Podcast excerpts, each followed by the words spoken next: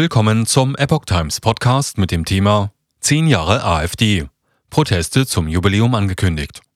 Ein Artikel von Patrick Reitler vom 6. Februar 2023. Am 6. Februar 2013 wurde die Alternative für Deutschland in Oberursel gegründet, als Gegenkraft zu Angela Merkels Europolitik. Heute gilt die AfD nicht nur für SPD-Generalsekretär Kühnert als Parier unter den Parteien. Zur Jubiläumsfeier in Königstein wurden Proteste angekündigt. Die AfD begeht ihr zehnjähriges Bestehen am Abend des 6. Februar mit einer Jubiläumsfeier in Königstein. Ihre beiden Bundessprecher Alice Weidel und Tino Schopalla und der Ehrenvorsitzende Alexander Gauland müssen mit heftigem Gegenwind rechnen.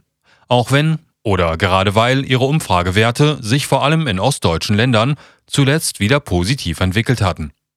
Das Bündnis Aufstehen gegen Rassismus hatte bereits vor Tagen angekündigt, zur Jubiläumsfeier vor Ort gegen die Partei zu demonstrieren. Co-Sprecherin Weidel hatte bereits Anfang 2023 davon gesprochen, dass die Alternative für Deutschland wohl möglich Chancen hätte, nach den Landtagswahlen 2024 in Sachsen und Thüringen in Sachsen und Thüringen mitzuregieren. Die CDU wird es als potenziellen Bündnispartner nach eigener Aussage auf keinen Fall geben. Die Christdemokraten hatten schon im Dezember 2018 eine Zusammenarbeit per Parteitagsbeschluss kategorisch ausgeschlossen. Auch alle anderen Parteien im Bundestag lehnen eine Kooperation oder gar eine Koalition strikt ab, auch wenn es auf kommunaler Ebene in seltenen Fällen zu Beschlüssen kommt, bei denen Stimmen der AfD toleriert werden. Erst vor wenigen Wochen beispielsweise durfte eine grüne Kommunalpolitikerin im Saarland ihr Amt behalten, weil eine frühere AfD-Stadtverordnete sie unterstützt hatte. Kühnert. Brandmauer zum blau-braunen Rand stabilisieren. SPD-Generalsekretär Kevin Kühnert rief anlässlich des zehnjährigen Bestehens der Alternative erneut dazu auf, sich klar gegen den Parier unter den Parteien abzugrenzen. Die Verweigerung jeglicher Zusammenarbeit sei entscheidend für den demokratischen Grundkonsens unserer Gesellschaft, sagte Kühnert im Gespräch mit der Neuen Osnabrücker Zeitung. Man müsse dafür sorgen, dass die AfD keinerlei unmittelbare politische Wirkung erzielen könne. Nicht nur in der Bundesrepublik, sondern überall, so Kühnert. Die Brandmauer zum blau-braunen Rand, so Kühnert weiter, müsse bestehen bleiben und stabilisiert werden. Das gelte insbesondere für die Parteien im liberal-konservativen Spektrum.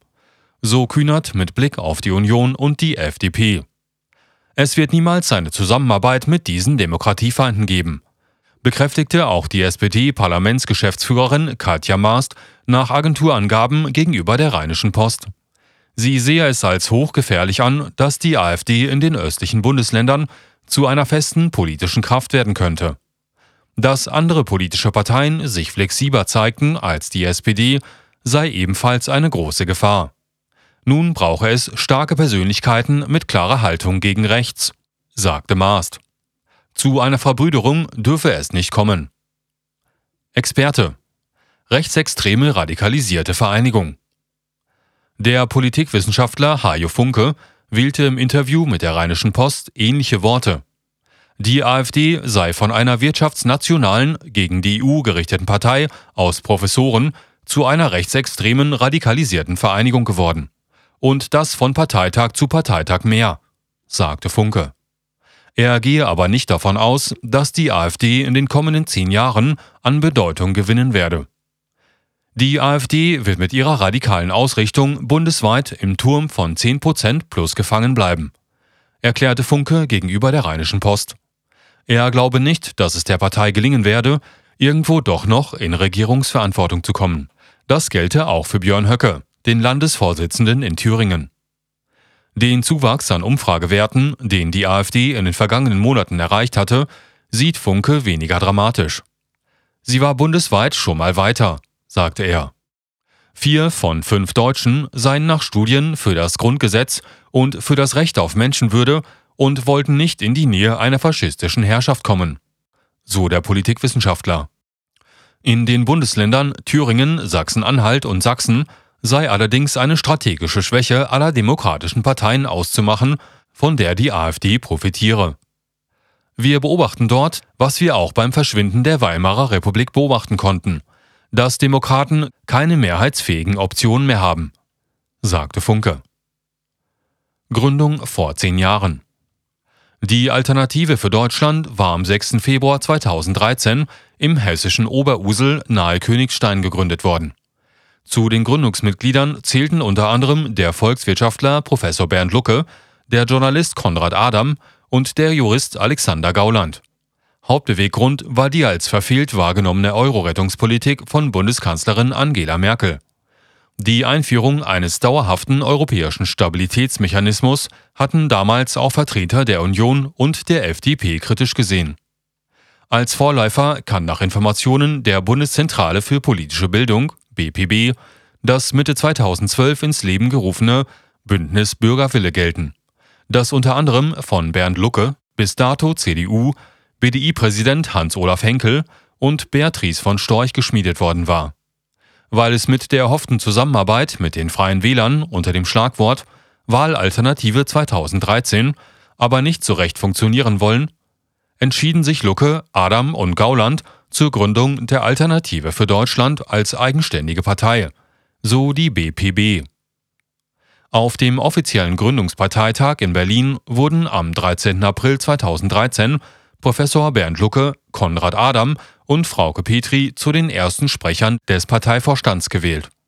Schon im Mai desselben Jahres gab es laut BPB in allen Bundesländern Landesverbände. In dieser Anfangszeit habe die AfD Beobachtern noch als liberal-konservativ gegolten. Totale Ächtung spätestens seit 2015. Nach zahllosen Quälereien, Richtungs- und Personalstreitigkeiten in den frühen Jahren der jungen Partei verlagerte sich der politische Schwerpunkt der AfD immer mehr dazu, auch die Migrationspolitik von Kanzlerin Merkel zu kritisieren.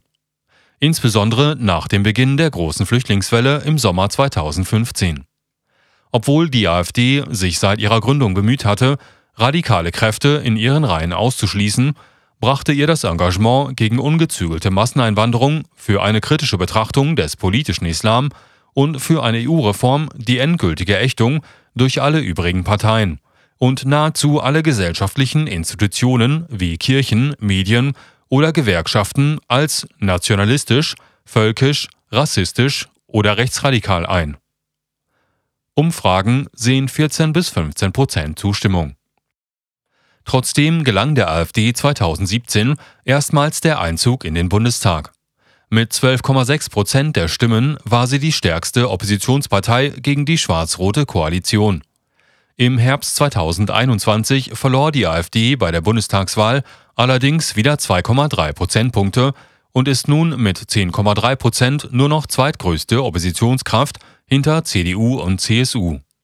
Derzeit liegt die AfD nach bundesweiten Umfragen irgendwo zwischen 14 und 15 Prozent.